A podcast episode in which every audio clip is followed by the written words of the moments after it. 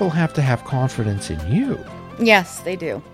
They want somebody who has walked a walk and they say, Well, what do you know about this? What has your experiences been with this? Yeah. Okay. Well, I have a lot of experience from corporate America.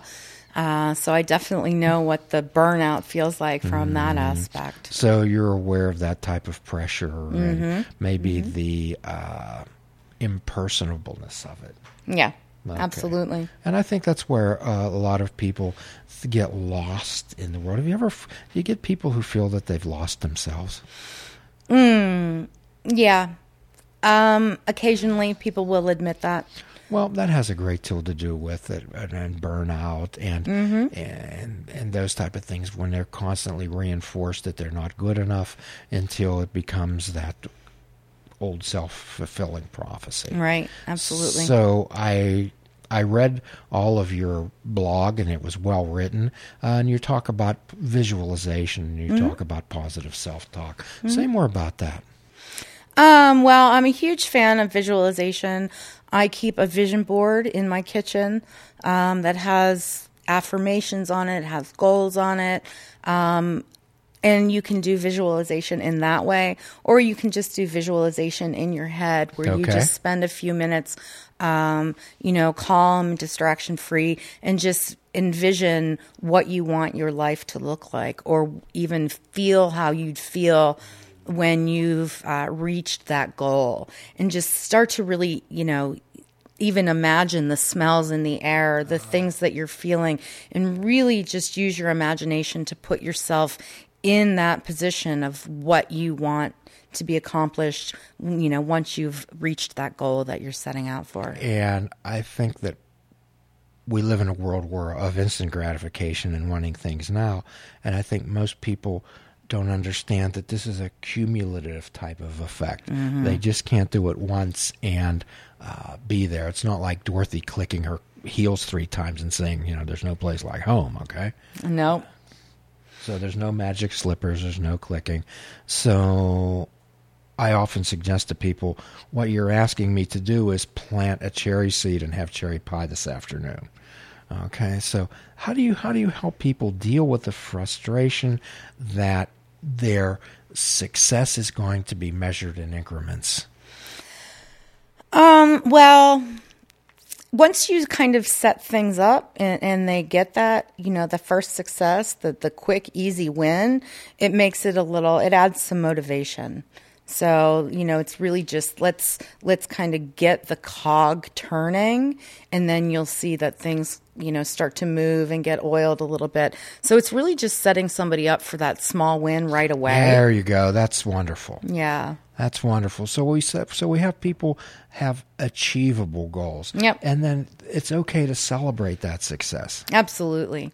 Absolutely. We should celebrate all our small successes. So I often say to somebody that if your goal is to lose 10 pounds and after a week you get on a scale, which your scale it can be your worst enemy, um, get on there and you've lost six ounces, you can either view that as a failure or can you view that as a good start.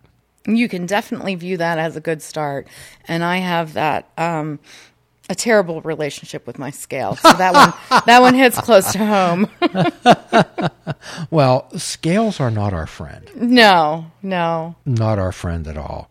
So I was also into the the visualization, the positive self talk. So how do you lead somebody through a script of uh, positive self talk? Ninety percent of cognitive behavioral therapies about changing the language and the way you speak to yourself. Absolutely. Well, I like to talk to people about the different ways of thinking. There's the, you know, the black or white thinking, you know, there's the self deprecating thinking, and um, getting people to realize what they do and what their, their downfall is in their negative thinking. And then as soon as we start to recognize that, immediately say something to ourselves and switch it around. So I used to tell myself all the time, um, and this wasn't that long ago. I'm I'm fat and lazy because I didn't want to. I, I felt like I can't get up and and you know do my yoga like I should. Right? I should be doing my yoga Yeah. six seven days a week, and because I'm not doing it today, I'm fat and lazy. instead of telling myself, I, I finally had to turn that around and start telling myself, as soon as I said, "Oh, I'm so fat and lazy," say, "Ah, I am strong and I am willful." So, how do you get people to help recognizing those self defeating words and turn those into words like I choose?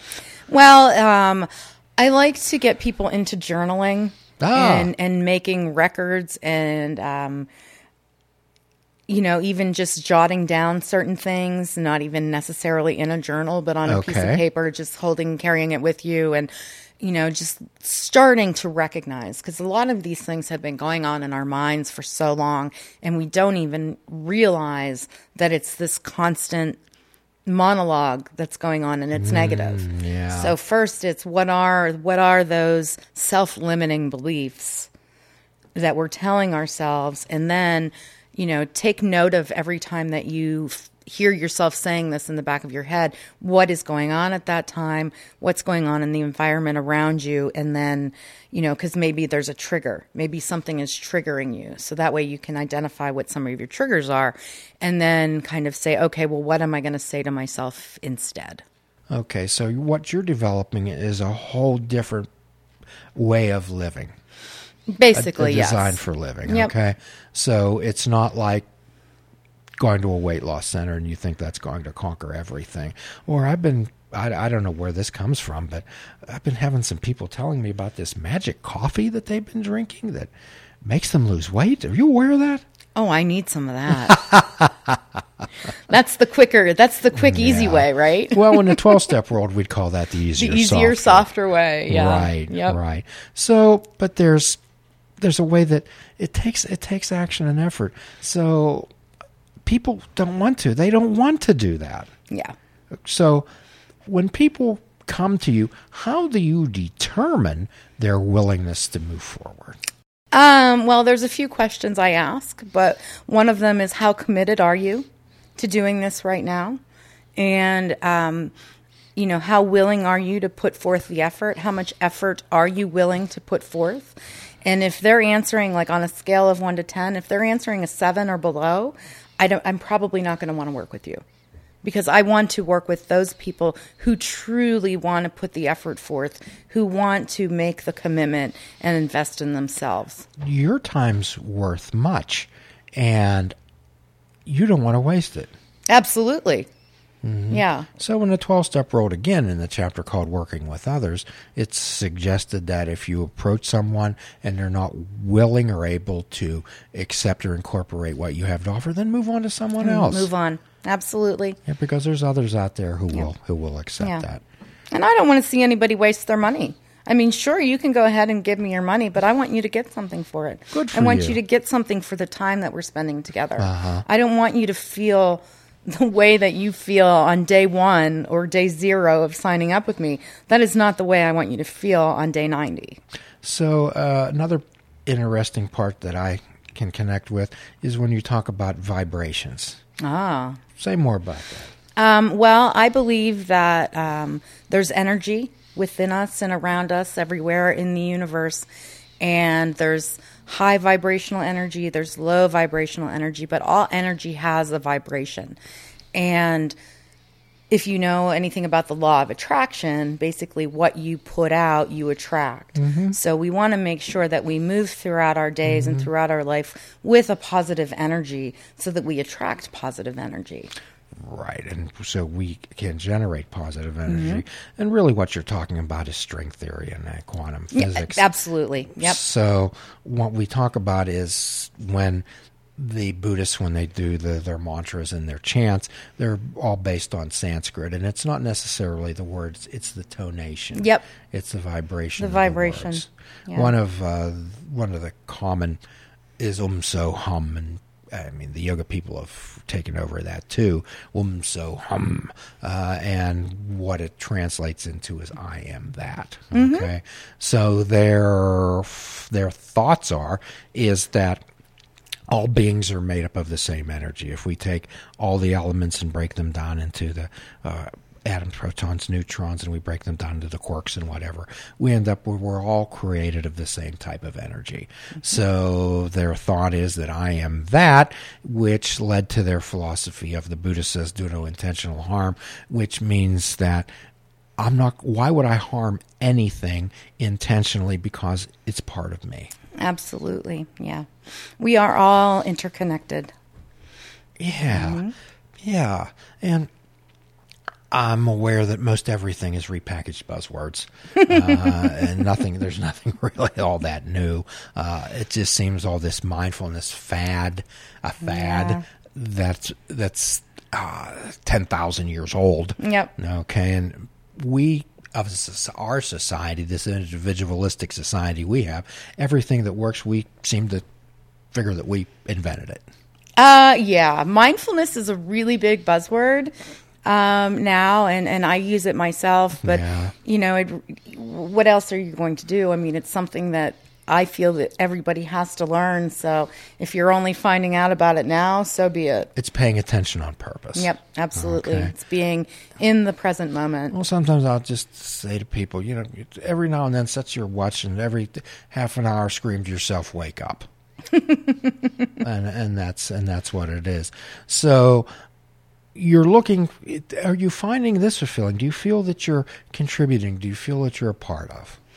Um, I do. Yeah, I'm finding that um, through this work, I'm really able to connect with people and help people find solutions to their problems, and it gives me purpose. Yeah, it gives you purpose. Yeah. And I have a hunch that that's what also part of the wellness plan for you with people is for them to find a purpose. also. Absolutely. Yep. So, and again, we, when we get back to the thought that most people stay in relationships, jobs, whatever, because they're familiar and not comfortable, uh, how do you help people with the courage to change? Well, um, I talk people through the stages of change where we're kind of we're in that pre-contemplation phase, and then we kind of well maybe we'll change, and then coming up with a plan. Well, I think I'm going to plan to change. So just working them through, finding out where they are. I mean, some people have no intention of changing, even though they know they're they have bad habits, whereas other people um, know they want to change, but they don't really know how. So I'm there to offer that support and help them find creative ways to to bring that change into their life in ways that um, mean something to them as well. that means something to Yeah. them. And that's a we can't put our own template of life on other people simply because we cho- like chocolate ice cream and it makes us feel happy. We can't expect everyone else to eat chocolate ice cream and have the same results. Absolutely. Yeah. One of the um, topics that I go through with people is motivation, helping them find their motivation and what works for them, what's going to keep them moving forward toward that goal that they're they're aiming at. Oh, that sounds exciting. Do you ever find people actually, when they start to open their eyes up a little bit and get a little bit of light in their eyes, that they actually say, hey, wow, Absolutely, yeah. It's fun to see people have those insights uh into their the, those Yeah. aha moments. yeah, how is it to have people feel excited about their life again? Oh, it's it feels very rewarding. It's really nice when I've worked somebody through um, some process and we come out at the end of a session with an action plan or you know a list of ideas that we were working toward. So, when did you feel that you started to get excited about your own life? When or what? When? When? Probably last year um, when I separated from corporate America. Okay. And um, did a lot of soul searching. Was thinking maybe I would um, go back to teaching, maybe go back to school. I thought maybe I'd go into counseling, and you know, because I I knew I wanted to help somehow, help people and teach at the same time. And when it finally clicked that coaching was was the way for me to do that, it was very exciting, and I just jumped in with both feet. I didn't even bother even thinking through it maybe as much as I should have because it just felt like the right direction. So I just jumped in with both It feet. felt like the right thing to do? Mm-hmm. Yep. Okay. Well, Stephanie, there's a difference between a risk and a gamble. A gamble is when you can lose everything. A risk is something that you can recover from. Yeah, yeah. So my thought is that you have some other people in your life that are supporting you through this. Oh, absolutely. Okay. Absolutely. Yeah, my husband. Okay.